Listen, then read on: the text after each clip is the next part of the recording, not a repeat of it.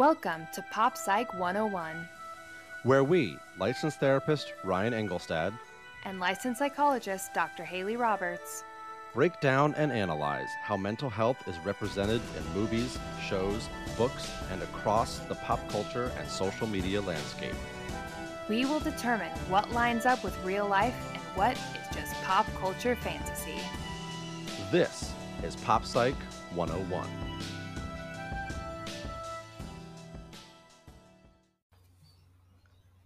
Welcome back to Pop Psych 101. I am licensed therapist Ryan Engelstad here with my co host, Dr. Haley Roberts, and introducing Hello.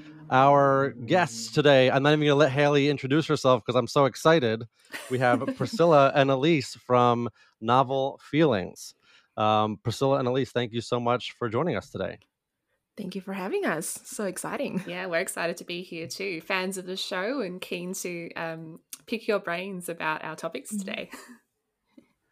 And Haley, welcome as well to you. I, I, railroaded right past your introduction. That's okay. I feel like I always say hi over you anyway, so we're just continuing the pattern.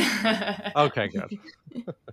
so, Priscilla and Elise, thank you both so much. Um, before we start our show, I'd love to give you guys a chance just to tell everyone about your show, which has some similarities to ours, but also some um, important differences. Yeah, so our show is called Novel Feelings. We discuss mental health representations in fiction novels mainly. Yeah, so we uh, we cover a range of different books and a range of different mental health issues. So our first season, uh, well, we're, we're pretty new, so we only dropped our first season in November of 2020, and since then we've released um, our six episode season and a few bonus episodes. And yeah, our show is really about getting an in depth understanding of how different authors present mental health issues in fiction books, which I think is a really great medium for talking about mental health because you get so much depth through the page and you know often mm-hmm individual thoughts come forward a lot more yeah. clearly than you might get in TV and film and so on. And yeah, we're just big book nerds as well. So that's why we decided to focus on that. But uh, yeah, we're dropping our second season in 2021 and we have a number of episodes planned covering books from, you know, middle grade to young adult to adult to adulthood um, and yeah everything from um, you know depression anxiety um, to other things such as uh, the impact of trauma. Um, what are some of the other books we're covering? I always um, one with ADHD mm-hmm. representation, one with body image issues, or rather, we had a chat about how anxiety was related to body image and confidence. Very interesting. Yeah cool, guys. Got a range. yeah.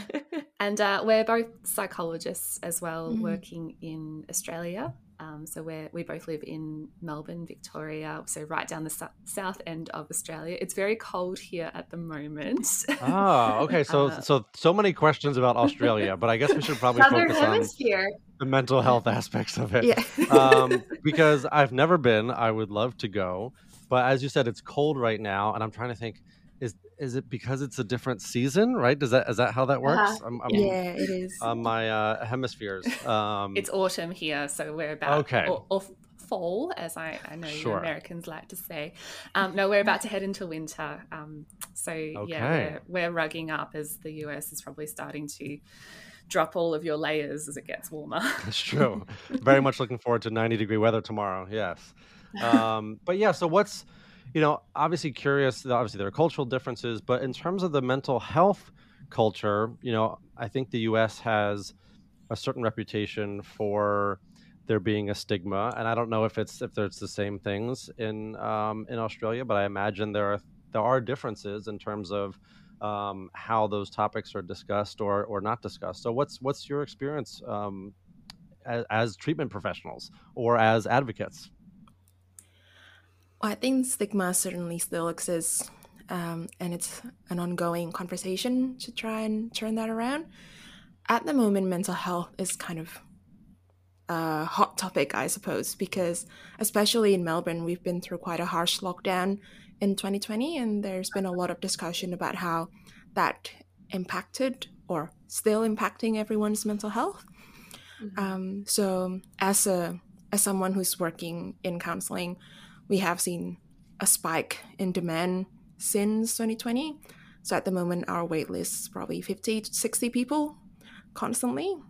Wow. And that's And- much more than it was before, right? Yeah, Sure. it was. Um, so a lot of um, a lot of referrals for children, especially Mm-hmm. um, and teenagers. Um, so definitely the impact of the pandemic is obvious, and that's been um, in the public's consciousness as well. Um, but I think the move towards actually getting help for mental health, it's still in the what do you call it? Still in the very early process of that being really understood. Yeah. Yeah, absolutely. And, uh, you know, in the bigger picture as well, there's been so much talk about mental health in our media over the last six to 12 months or so. And it's been an ongoing conversation since before the pandemic, but that the pandemic really, I think, Mhm. increased it and brought it to the forefront. So in Australia, we've had a couple of very large sort of policy things going on. So we've had, um, a royal commission into mental health service provision and experiences in Victoria, the state that we're in. But there was also another gigantic report that was released on a more national scale last year and lots of recommendations for how we can improve our services. So in Australia, we're lucky enough to have uh, Medicare, which essentially subsidizes um, a lot of health treatments, but also mental health support. So we have been able to access subsidized um, treatment with psychologists for quite a number of years. I'm not sure exactly how long Medicare has been covering um, covering that, but that does mean that there's a lot of services that are you know reasonably affordable or a small out of pocket cost. And thankfully, in the past year, they finally agreed to double the number of services that can be accessed under Medicare because for a long time you could only access 10, and now that's 20, which I think is making a big difference. Lots of work though to go as well. Um, a lot of the work around st- um, a, a lot of the research into stigma in Australia has found though that it's still a really significant issue. So even though we are talking about it more and more people are getting help and there's definitely a demand on services, um, a lot of services still aren't pe- meeting people's needs, um, in particular for people who have more severe, complex, or enduring mental health issues. So that's where a lot of work needs to be done, in my opinion, to make sure that people understand um, and not holding stereotyped views of people with these experiences and that we actually have services that meet their needs. So that's kind of the area that I'm working in and wanting to make sure that we can, you know, head in the right direction in the long term. Yeah, because I imagine with with Australia, similarly to the U.S., that there are probably really wide-ranging rural area areas where there are very little services, um, and while telehealth is filling some of that void, um, you know, whether it's internet access or um, other barriers, it's it's you know got to be difficult to make sure everyone um, or even a, a significant um, majority of people have a proper access to care. Mm-hmm. Yeah, absolutely. And the other thing that I've noticed is it's gone from, you know, I have a wide ranging population of people dealing with all sorts of issues. And now this sort of seals it that everyone in the world has an experience with what's happening right now, Mm-hmm. you know, in the whole world, which is, which is a wild thing to have every single, uh, I'll speak for myself, every single one of my patients at one point or another is talking about the pandemic or their experience with it or, and that's just, it's, it's on one hand very unique. It's also challenging, I think. I think, yeah, I see of it Right. as being a, a collective trauma that we're going Yeah. through. Yeah. And, you know, thankfully, yeah, another important thing to note is in Australia, we've had very low numbers of COVID. Um, so Melbourne had the worst hit of all of the areas in Australia. So we had a very significant second wave in the middle of the year last year, um, which meant that we were sent into very harsh lockdown. But a lot of other areas were not impacted anywhere near as much. But even that being the case, our highest numbers were still significantly less than a lot of other countries, including the US.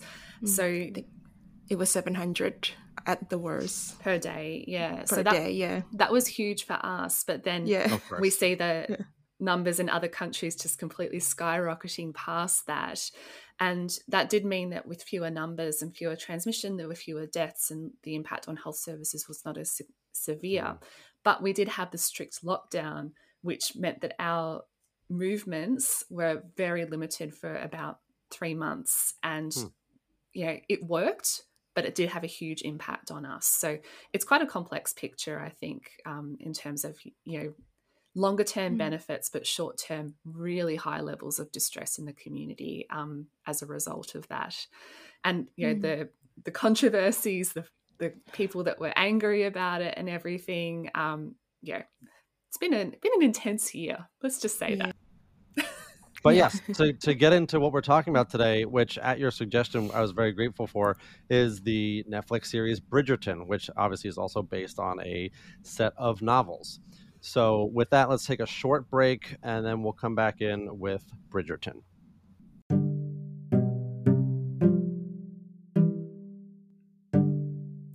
Everyone's talking about mental health these days. But what about severe mental illness? It's more common than you might think. Did you know that 1 in 100 people lives with schizophrenia? That's why the BC Schizophrenia Society has launched a brand new podcast called Look Again Mental Illness Reexamined. Host Phaedra Aldridge talks to doctors, families, and people with lived experience about how to recognize mental illness and the specific treatments that can help. Check it out. They'll really challenge you to look again at what you think you know about mental illness. You can find them on Spotify or wherever you listen to podcasts.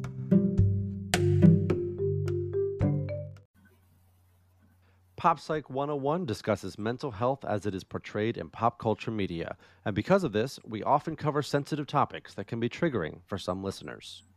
We also delve into the characters and plots of these stories, and therefore, spoilers abound. So please use your discretion as you listen to the rest of the episode. Bridgerton is an American streaming television period drama series created by Chris Van Dusen and produced by Shonda Rhimes.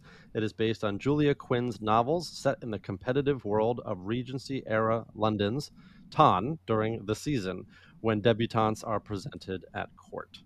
Um, it is starring a whole host of fantastic actors and actresses that I won't be able to list all of them, but uh, really a well acted and a very pretty show to watch. So I'm Mm. curious for uh, Elise and Priscilla, having read at least the first book of the series, what your experience of watching this series was like. And I'm assuming you read the books first. I did. Yeah, Okay. I'm not sure it was the same for Elise. No, Okay. I did it the other way around. I only read the book when we wanted to cover it for the show. So, Yeah. So I did read the book first, and I had a funny experience with it because I was enjoying it, enjoying it up until that scene happened. Yeah. And I kind of put it mm. down and I was like, what just happened there? And I went online, looked at Goodreads to see if anyone was talking about it. And there wasn't anyone talking about it. And I was like, am I imagining that this is an assault? Like, hmm so I was quite confused about it. And watching the show, I was really enjoying the first few episodes, but I had that dread in the back of my head about how they would handle it. We we will probably discuss that Yeah. later. But it is slightly better in the show than it was in the book. Yeah, I share that opinion. Mm. So I actually really enjoyed Better handled or or not as traumatic? Yeah, I was gonna say let's just jump right into it. So, and with the quick trigger warning of, um, Mm-hmm. obviously we're going to be discussing sexual assault, rape. So, if this Mhm. is a discussion that's uncomfortable for you, feel free to skip this episode or come back in maybe 20 minutes from now. So, we're talking about the the sexual assault or rape yeah. experienced by Right. the Duke of Hastings Mhm. From his essentially partner at the time, Daphne. Right. Yeah. So, you you were talking talking about how it did differs between the book and the show. hmm I in the book, I would say, like for me, it was very clearly rape.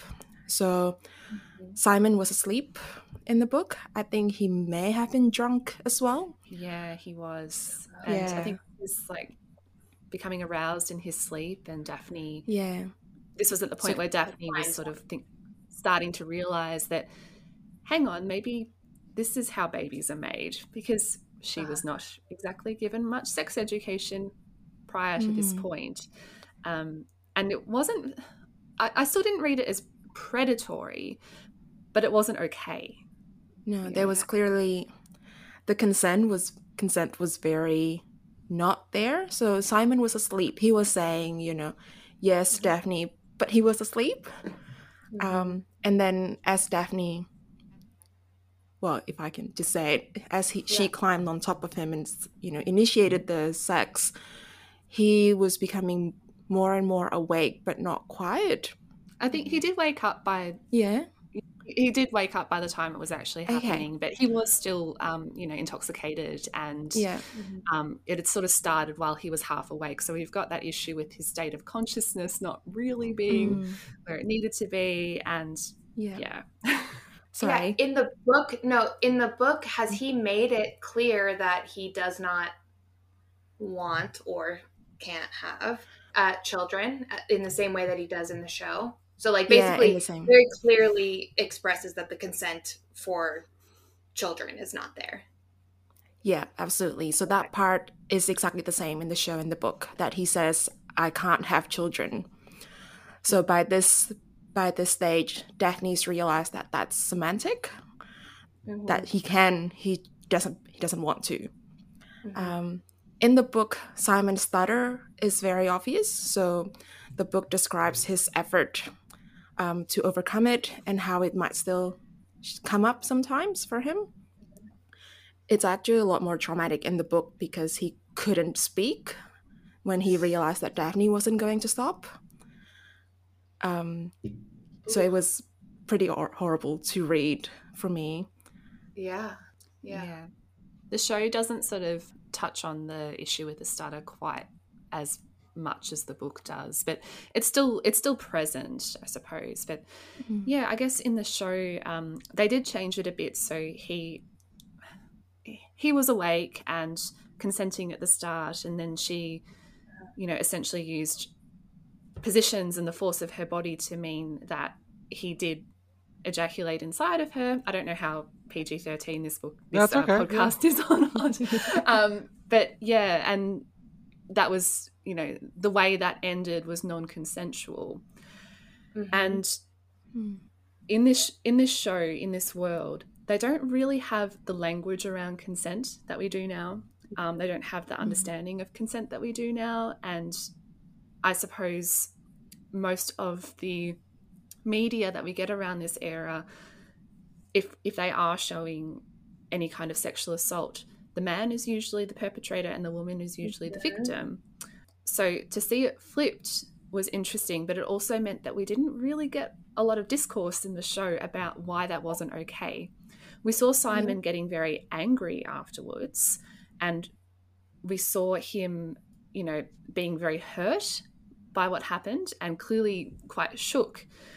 But Daphne sort of used that opportunity to dig her heels in about why she was angry at Simon for him not communicating with her about what it actually meant to, you know, be unable to have children.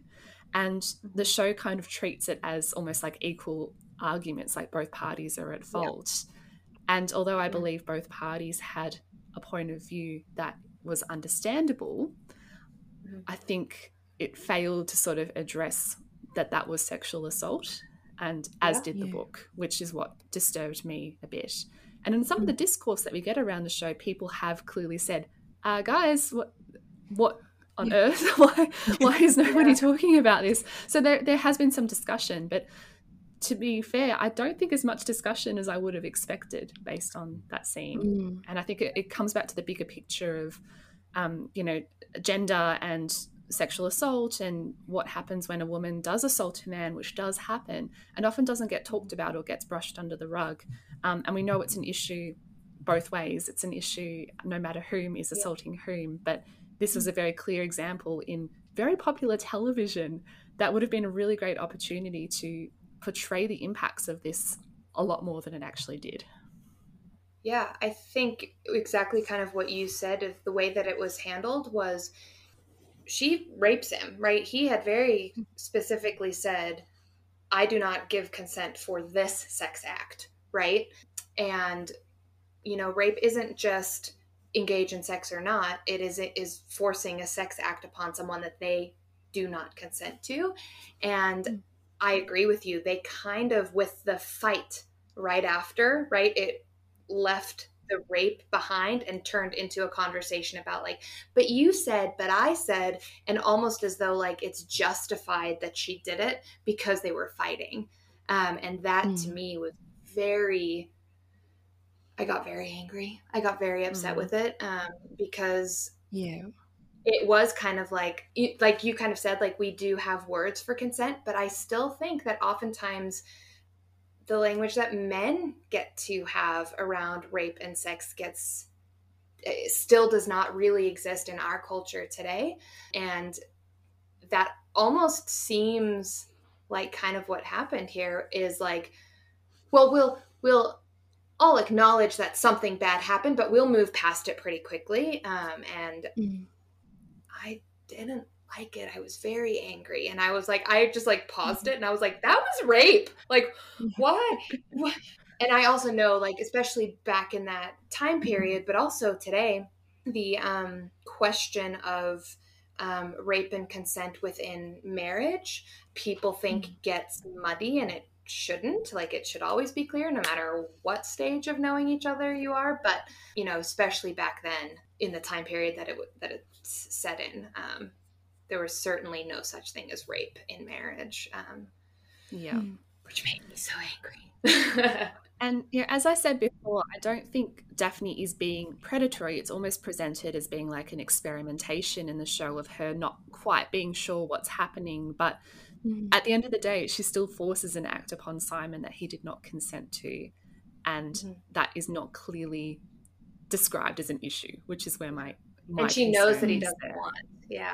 Yeah. Yeah. Mm-hmm. Exactly. I think what you guys are pointing out is that it raises this issue, which is an important one, and it asks questions about it, but it doesn't really give us any satisfactory answers or, or explore the implications mm-hmm. of what's happened. And I think this is best illustrated by actually what Lady Whistledown says at the end of that episode. And I'm just going to read it. It's, she says, and I'm not going to do a Julie Andrews voice, even though I kind of would like to. Do it. Desperate times. okay. Desperate times. Oh my God, that's terrible. I'm so excited. Desperate times may call for desperate measures, but I would wager many may think her actions beyond the pale. Perhaps she thought it her only option, or perhaps she knows no shame. But I ask you, could the ends ever justify such wretched means? Beautifully oh, done, Ryan. and beautifully said, Lady Whistledown. So yes, mm-hmm. so Lady, Lady Whistledown asks this very important question, and we don't ever really get an answer as to the consequences of this act mm. because mm. we kind of get just a pretty standard romance happy ending to this relationship. Yeah. I mean, there's some ups and downs of it along the way, of course, but mm. pretty minimal consequences um, in terms of the the act itself. I think, in a way, having that happily ever after following this presents it as a a hurdle that they just needed to get over. It's like part yeah. of that miscommunication, and that you know, you know, look in the end, it's fine because he does want children now, um, which is mm-hmm. problematic. And I think that's really interesting because this book was written about 11, 10 years ago. Mm-hmm. Um, modern romance novels, yeah. even older, maybe 20 years, maybe. Yeah. Modern romance novels actually, most of the time, do a really good job with consent because they are written by women, women for women. Mm-hmm. Um, and it's interesting that that hasn't come across in this 2020 production. Mm-hmm. Yeah, it was interesting that they chose to change some of the act itself almost to take some of the um, uh-huh. some of the predatory nature out of it that we see in the in the book, but they didn't really change the consequences of, or explore that with more nuance. So, you know, we do yeah. get the frustration, the anger, the fight between Daphne and Simon, and they almost, you know, by sort of the latter end of the season, their marriage is very much in trouble, but it still resolves pretty quickly and with daphne essentially yeah. telling simon you know you need to get over your childhood trauma and to stop holding on to this grudge and because i love you yeah because i love you and this is ridiculous but yeah and like I, I mean yes, he did need to work through some childhood trauma and some resentment towards his father, a big issue, but it just it wraps up and they have a kid mm. by the end and it seems to be okay. And in the book, they have more kids as well. So four kids in four years. and that's not how trauma works. We all know that no. they set up this really complex trauma story um, about Simon, you know, all, all, the abuse at the hands of his father. And, you know, I think that was really well done. You know, look, the story of his birth and losing his mother, not ever knowing his mother, and then essentially being raised outside of his family, not knowing his father, but being sort of presented to him as, look, uh, I'm a capable, um, you know, child now. I can speak. Yeah. yeah. Mm-hmm. And then still not being good enough and just sort of constantly being uh, abused in that way, abandoned. They set up this really complex story for this character, and it felt like it kind of kept being, to a certain degree, like, oh, it's just this this sort of background thing. Um, mm-hmm. Like, yeah, mm-hmm. he he hates his dad, and that's played for effect sometimes when other characters, especially, know this about him. Mm-hmm. Um, but it's not really a thing where we get to see him actually deal with it much, mm-hmm. right? Um, and of course, you know, the degree to which there was any mental health assistance back in yeah. uh, 1800s uh, Regency era England is is evidenced by King George being basically just referred as being mad or crazy, right? Mm-hmm. Um, when uh, my understanding is that he had maybe bipolar, or maybe there was some biological basis for what was going on for him. Looked like dementia but... a little bit okay. because he like completely forgot that someone was dead. Um, sure. Yeah. yeah, yeah. I think they almost tried to paint it as triggered by grief. I think it was mm, their daughter okay. Or their son that passed oh, away, okay. maybe. Okay. And since then, he sort of became quite disoriented. Yeah, but the, those people are just sort of ostracized that you're you're mad, you're crazy, you know. Um, and there are some parallels that we talked about stigma um, so far already today, but but yeah, so we're introduced to a lot of themes of you know mental health related or adjacent issues, mm-hmm. um, gender being one of them, right? Mm-hmm. So we talked about sort of the initial. Uh, aspects of this relationship being formed between Daphne and Simon in particular, um, how they both are sort of using each other for their uh, you know station in life what they do mm-hmm. or very much don't want to deal with so i wonder you know as as you all uh, watched this what what gender things were you noticing as and especially as things that maybe could relate to uh, gender issues that are still present for us today um, for me definitely the pressure for women to marry was very obvious and that was the driving force behind Daphne's need to get more attention and suitors. fake this relation. Yes. Yeah, get more suitors and fake this relationship in order to do that. And that still happens today, probably mm-hmm. not to the mm-hmm. Well, at, at least I, I, believe in our culture, not to the degree that it's happening in this sort of regency mm-hmm. setting. But you know, we still get that. You hit a certain age, and people will ask you nonstop, so when are you settling down? When are you getting married? When are you having kids? Mm-hmm. Yeah, it's still it's still very the much implied pressure. Yeah. Yeah, yeah. But the, in this show, it's very much it's it's very set roles that women and men have in this society. Um, you know, women are there to be wives to be the head of the family in, in terms of sort of raising the children.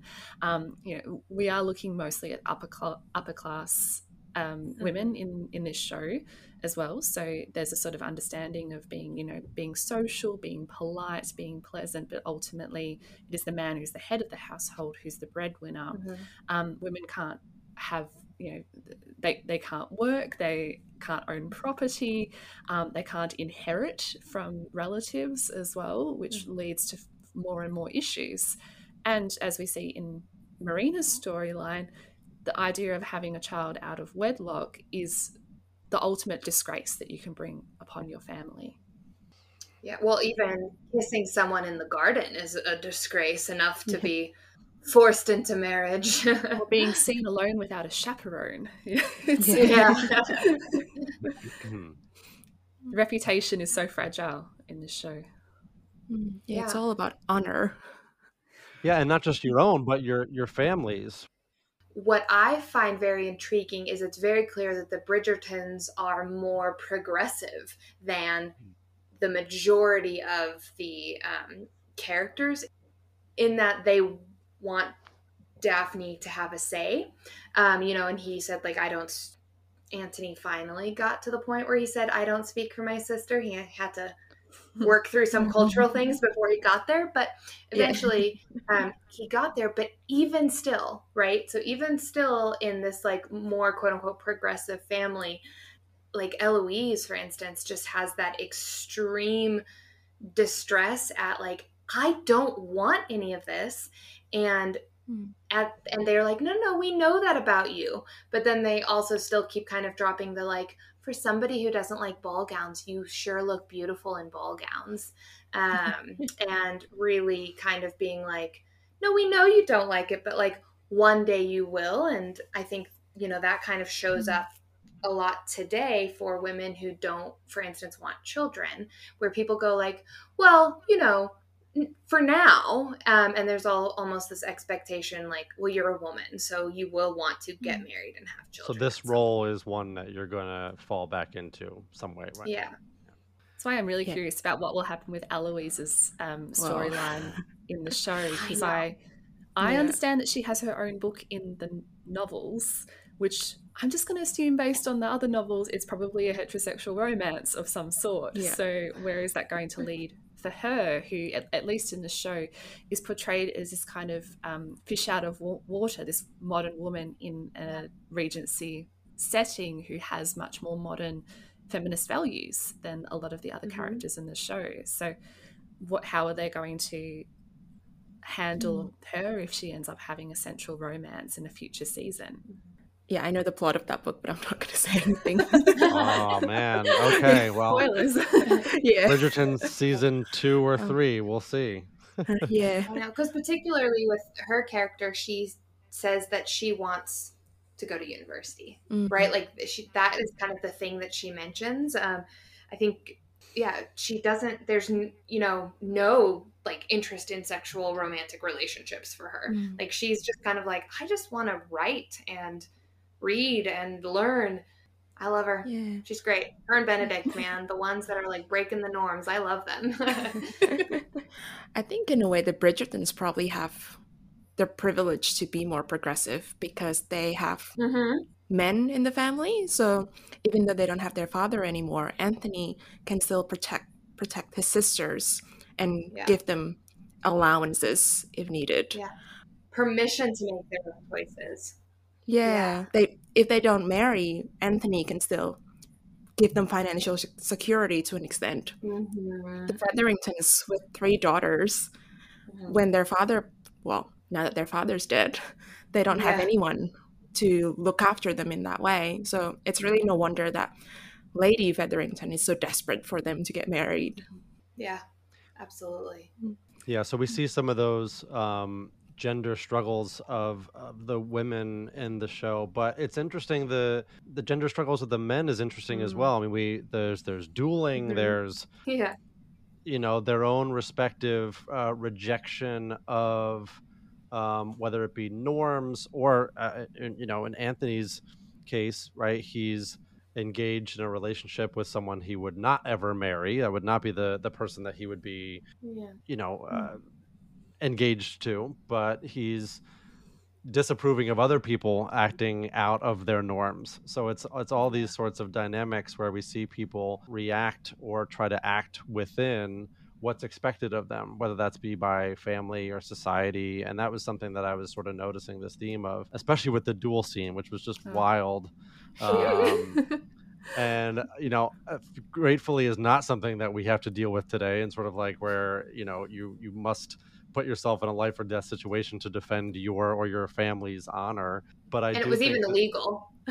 well, right, right. That yeah. didn't stop them. Um, no. But yes, yeah, yeah, um, yeah. Yeah, it's just just fascinating because I think it was clear whether it was written this way or or produced this way by by you know Shonda Rhimes, who obviously um, does this very well, I think, which is dropping in sort of modern references to mm-hmm. this period piece, right? Mm-hmm. Everything from um, some of the uh, gender stuff, you know, feminist values kind of showing up in characters, to the um, I guess we're calling it more progressive portrayal of of sex and intimacy within this uh, period piece, which often we don't see that.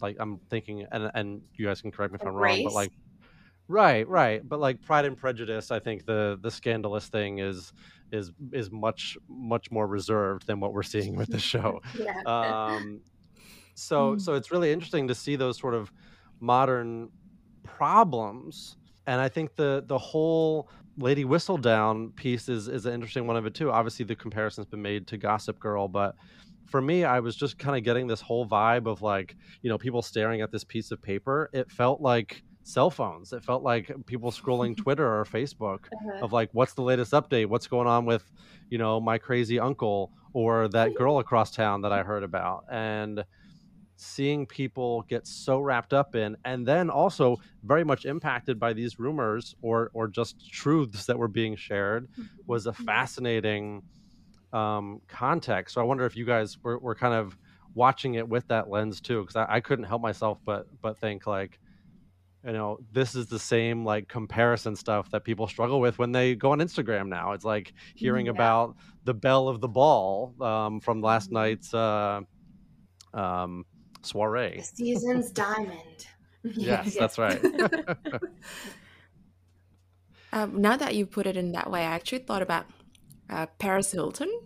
Sure my god Uh-huh. sure Yeah. great example this is an old reference, but Yeah. Where's Yeah. going? I love it. At yeah, that's what I thought of too. yeah, very much that you know that because things like Twitter and Instagram, you have many sources now, but in the early days of gossip blogs, I think there's only always that one place you go to Yeah. um, to get your quote unquote news, I suppose. yeah. Yeah. And it was, I think, that same sort of level of salaciousness and scandal. Mhm. Yeah. And I think in this era as well, you know, humans have this fascination with gossip, right? Like, like we see in this show that that transcends era as well. You know, that we have Mhm. that now and we've had that for many, many years.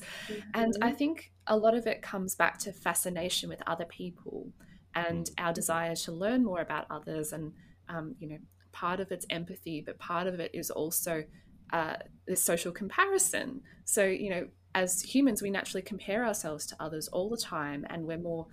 We, we really want other people to like us as well. So we we desire that relationship with people who are within the same group as us. If you're looking at something like intergroup theory, and you want to distance yourself from other people who are seen as being Mhm. other or undesirable, and something like Lady Whistledown's blog is like a cognitive shortcut to actually learn you know who should i be spending my time with whose reputation is good who has the most social benefits for me to be spending my time with to be respecting and who should i be distancing myself from.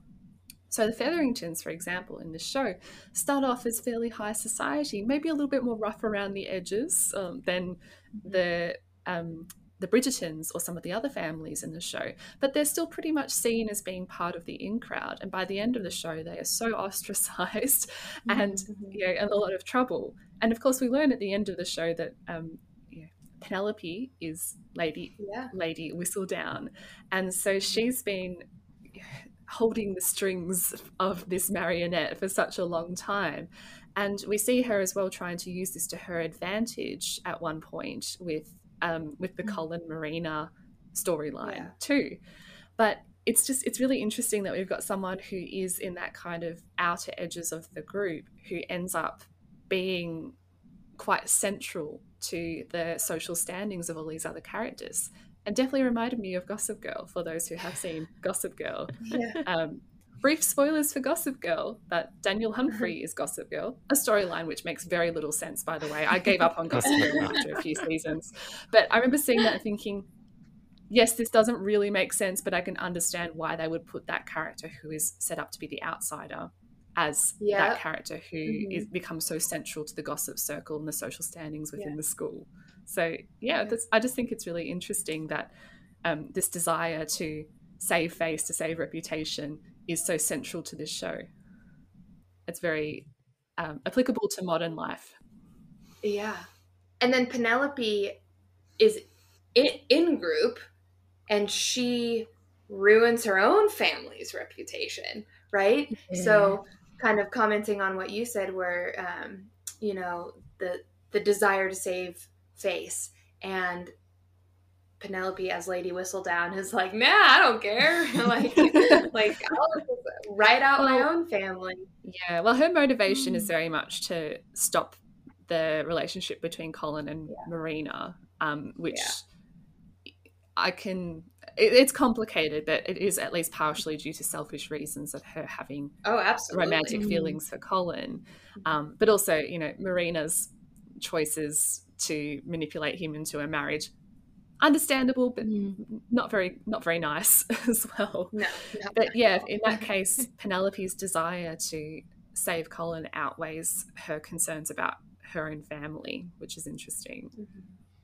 yeah yeah, so it's using using power, knowing what power you have, and, and abusing that power in many ways, right? This is also mm-hmm. really a show about mm-hmm. status and power and who has it and how it's used, and because we see even in, in one of my favorite scenes in the early episodes is even Queen Charlotte is is obsessed with Lady Whistledown, mm-hmm. even though she has like a contortionist right in front of her. That that that scene felt like I'm watching TV, but I'm also scrolling Twitter. Like, give me something else to entertain myself with. And she says oh something oh to that gosh. effect, and it's just, it's it's fascinating that this has always been a problem of ours. Is I want to know what other people are doing, even at the the sacrifice of my own sort of self interest. Man, yeah. So you know, and obviously there are a lot of other relationships going on in this show mm-hmm. as well.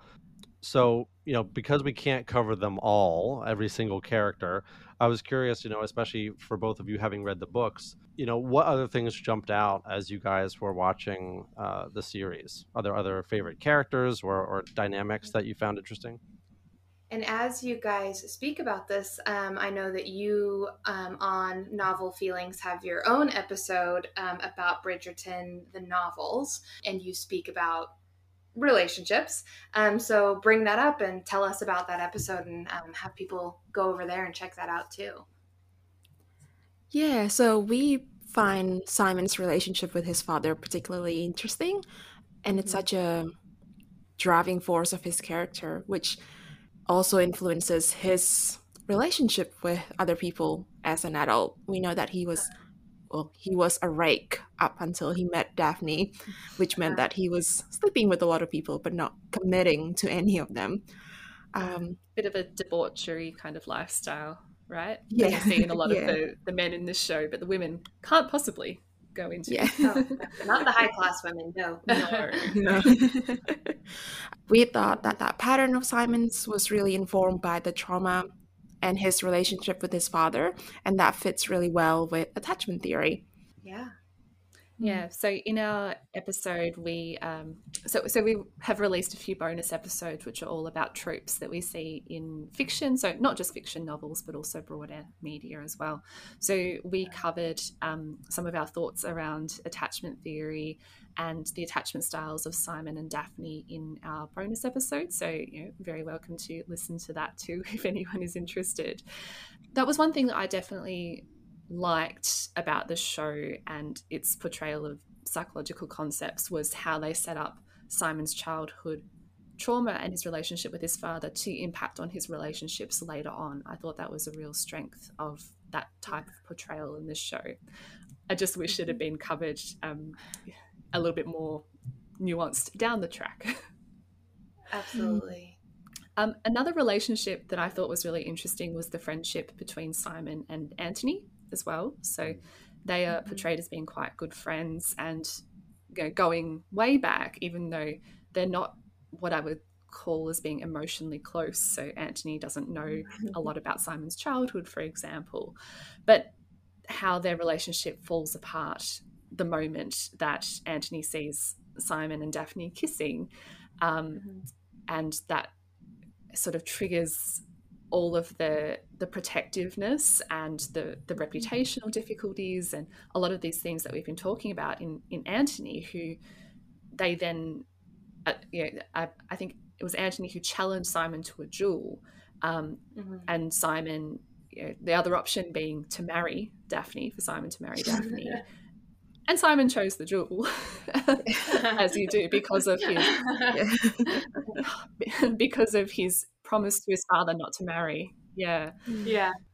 So again, that yeah. you know, um, Ryan, you were talking about how these gender norms affect men as well in this show, and I thought that was really highlighted yeah. in this scene is how um, you know the need to protect the family, to protect the family's mm. reputation and honor, um, and how that can completely destroy a friendship, and mm. how you know, mm.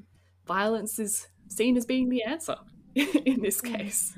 And I can't believe I'm about to defend Anthony, but having read the book where he is the main character, we will find out more about his own trauma related to the death of his father and how he was almost forced into the role of being the head of the family at maybe a younger age than he expected to be, um, and how that informs his feelings about his father's death, his own mortality, this responsibility, all those things inform his actions that we're seeing in this season. We're just not getting a lot of his perspective at this stage. Yeah. I don't, yeah. I don't justify any of his actions there, but there's, um, I think there's more to Anthony than just being the the asshole asshole older brother. Yeah. Sure. yeah. And, and you guys, you know, identified that that's one of the benefits that books have is being able yeah. to go deeper, being able to get internal monologue, right? Being able to get um, to tell the full story, and that that sometimes is lost. And Haley and I have talked about this on, in, especially in movies, where you can only really get into like the biggest plot, and mm-hmm. sometimes things do get um, kind of devolved into tropes and things and like well this bad guy had trauma happen to him so this is why he weighs this is why mm-hmm. he's this way now mm-hmm. yeah and and it's unfortunate but but that's why when we can have a series or a book go a little bit deeper and give us background and give us especially i love when we get internal monologue which we do a little bit with lady whistledown sort of in this sort of sharing you know observations about the things that are happening with everyone it's much more nuanced and we get the sort of things behind the controversies behind the the central plot points. So i, I appreciate that about the show. Um, another relationship that is that i find interesting is one that violet has with his with her children in this case particularly daphne. I think that's a lovely contrast with simon's relationship with his father because violet yeah. seems like a very present emotionally available mother. Mm-hmm. Uh, quite an impressive feat considering she does have eight children quite close in age. To have you know really lovely one-on-one relationship with all of them it seems is yeah really really nice.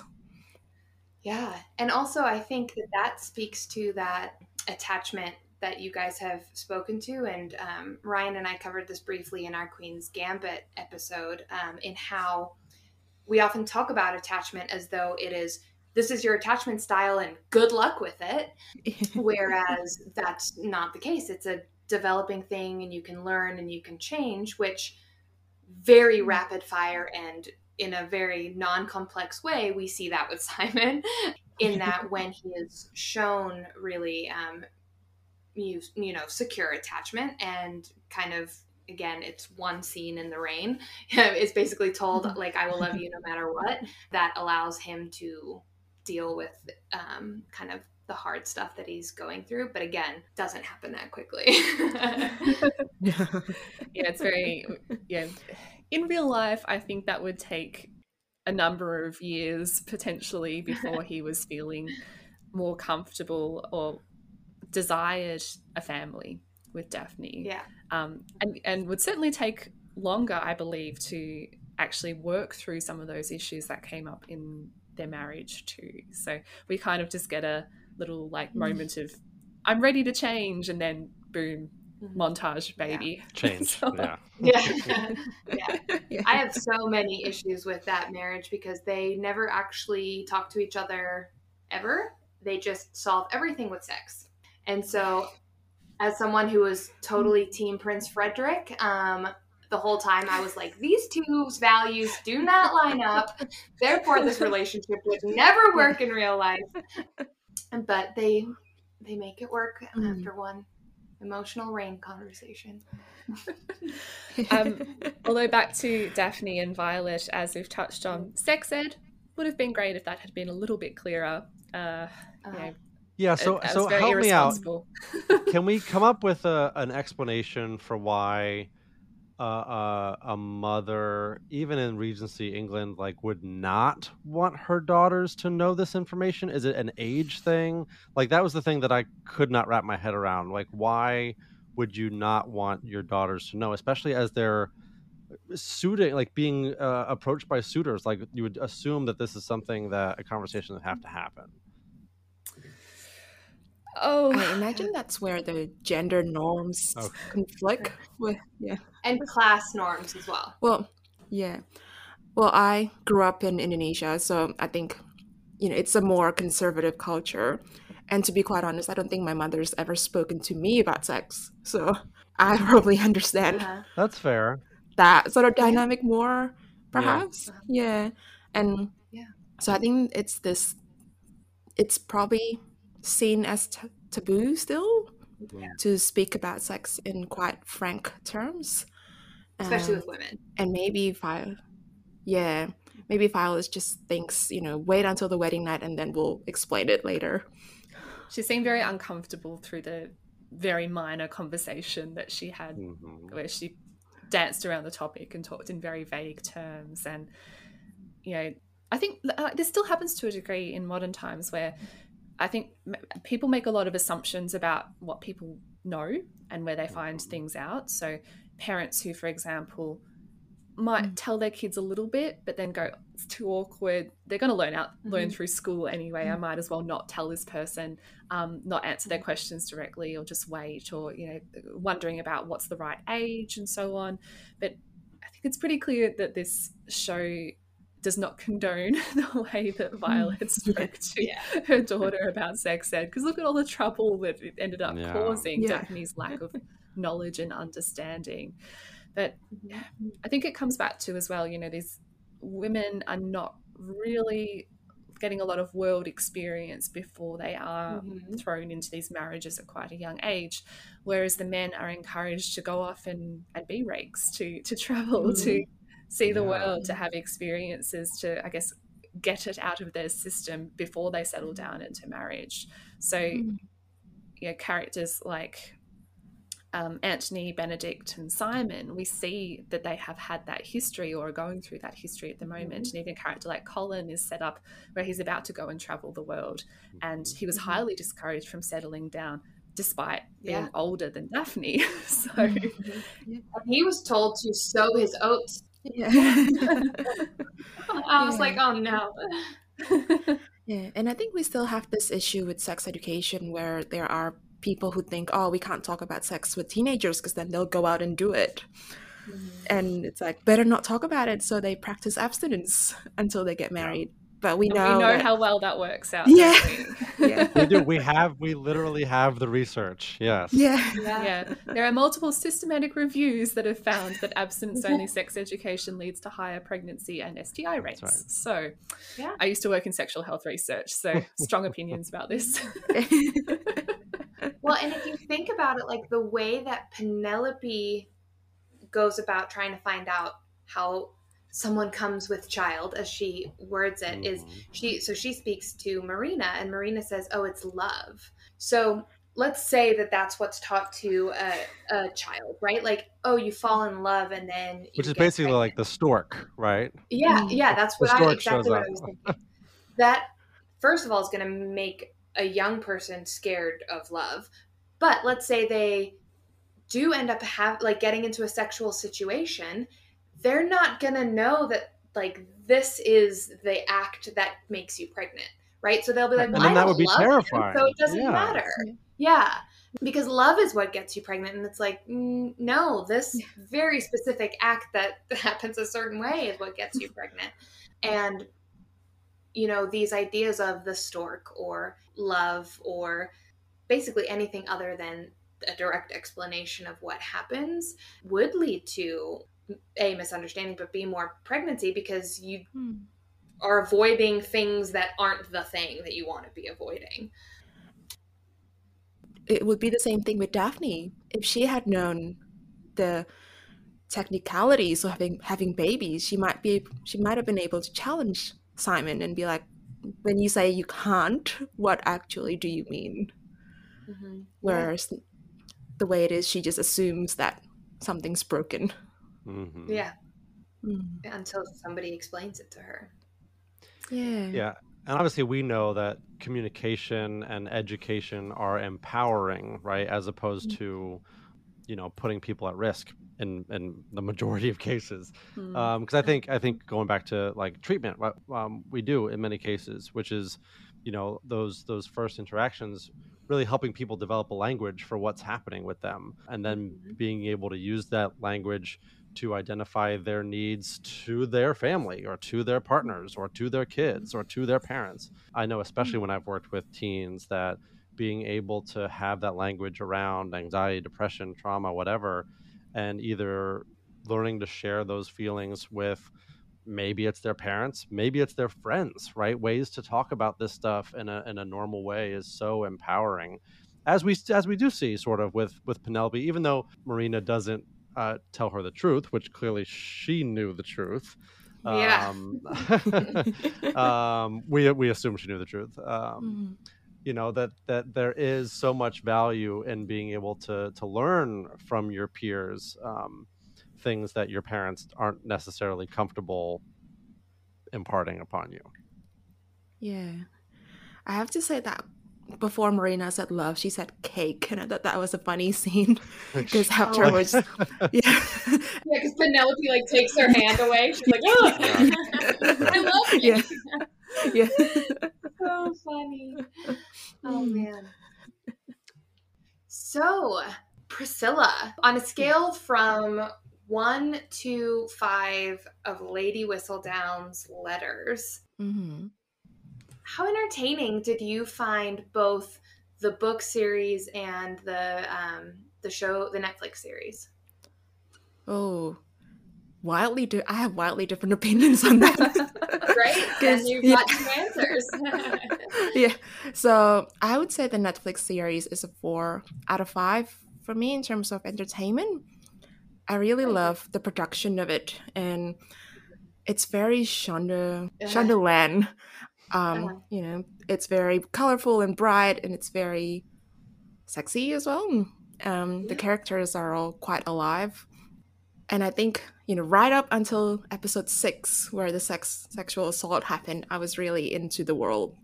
With the book, it felt very outdated by the time I read it. So I read it, I think 2019 or 2020. By that stage, that book was 20 years old, and there was a lot of very gendered um, scene happening. At one stage, when Daphne and Simon were fighting, Daphne went into her own room and closed the door on him, and he said, "You know, you are mine. I don't have to ask you to come in." So that sort of language was happening quite a bit in the book. Mhm. So I would rate the book a two out of five. okay. Um, I have read, yeah, I have read a lot of romance novels. It's not one of the best. She's not Good kidding. so for people who are wondering which way to do it you know we don't often say this but watch the show don't Mm. read the book yeah, watch the show. I mean, there are still the books still have their own fans. Like, there's still a, a Yeah. fairly dedicated series of fans for the Bridgerton novels, and I do think it's really exciting that there has been, you know, an increase in sales and bookstores that don't Mm. typically stock romance novels because they're seen as being too niche or not very profitable are actually seeing an insurgence of sales in in Bridgerton and related books, and I think that's really exciting. Amazing. But I just kind of wish it wasn't these exact books that were getting that um, that number Yeah. of profits.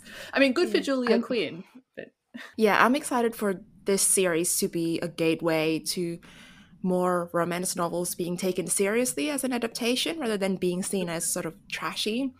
Because it's ridiculous if people think romance novels are not profitable because I'm pretty sure the sales of those books prop up a lot of publishing houses. Oh yeah. I love yeah. romance novels. I'm fully on board yeah. for this being a gateway book. yeah, but they just don't get like celebrated and you know put in the front of bookstores mm. and that kind of thing. And you, know, you, you sometimes have to track them down to find them. So when I wanted to read a copy of The Duke and I, which is the first Bridgerton novel, I ended up having to get it on Kindle because I just couldn't find it in store. And mm. yeah, it's it's just nice to see that this might have a nice cultural impact on how people perceive these books. So, Elise, um, out of one to five um, ridiculously dramatic uh, horse duels, although I know it didn't start on a horse. Um, how would you rate Bridgerton in terms of its accuracy in portraying, you know, mental health issues? Yeah, um, I'm gonna give it a three, and the th- my my three horse duels is because I really liked the setup, and I thought it did a really interesting and quite complex job of setting up the impact of childhood trauma on latter relationships and a very interesting portrayal of gender norms, masculinity, um, reputation, and sexism and a, a, lot of sort of social factors that impacts upon our mental health and well-being. I thought that was really excellently done and i, I quite enjoyed that aspect while still being entertaining um, to a large mm. degree but i did have to slash off my my two remaining horse duels because of how strongly i feel about the last couple of episodes and the impact the, the lack of discussion around the rape and its consequences and I think that could have been portrayed a lot better, to be frank. It has sparked a conversation, um, and I do want that to be an ongoing conversation that people have. But I just think this book and TV show really could have done better with how it was portrayed on the page and on the screen. Yeah, so they get points for for bringing some of these conversations to the table, and we hope that whether it be in future seasons or in other uh, Shondaland uh, series that are sure to come on Netflix, that we get a little bit more depth of discussion around these types of issues. For sure. All right. Well, um, Priscilla and Elise, thank you both so much again for coming on the show. Where can people find Novel Feelings? So we are on Spotify, Apple Podcasts, and pretty much any other podcast player. On social media, we are on Twitter, Goodreads, and Instagram at novel underscore feelings. Or you can go directly to our website, which is novelfeelings.com, and all of the links are there. So you can listen directly from the website and view our episode blog if you want to, or contact us directly. Priscilla, do you want to give a shout out for your bookstagram as well? Sure. So I, I, I can be found on Bookstagram. So that's the section of Instagram that's just all about book bloggers, really. Yeah. Um, my name is at paved with books with an extra S. Awesome. And thank you so much, Ryan and Haley, for having us on your show. Absolute pleasure yeah. to talk about Bridgerton as as per usual. And um, yeah, I really enjoyed the discussion and hope we can collaborate again in the future. Hmm. Absolutely. Thank you for coming on. We had a blast. Yeah, I would love that. And um, Haley, I know we, we have some exciting episodes that are yet to be published or that we're yet to record. So we've had a request for the woman in the window. Um, so if you send us requests, oh. we will add it to the list. Lots of exciting things we're, we're looking forward to covering um, and watching, and and for you guys, I'm sure reading. Um, and otherwise, find us on social media at Twitter and Instagram um, at PopPsych101 and like and subscribe, and then also go over to Novel Feelings and give them a like and subscribe. On behalf of um, Novel Feelings and Haley, thank you all for listening, and uh, we'll see you again next week. Thank you.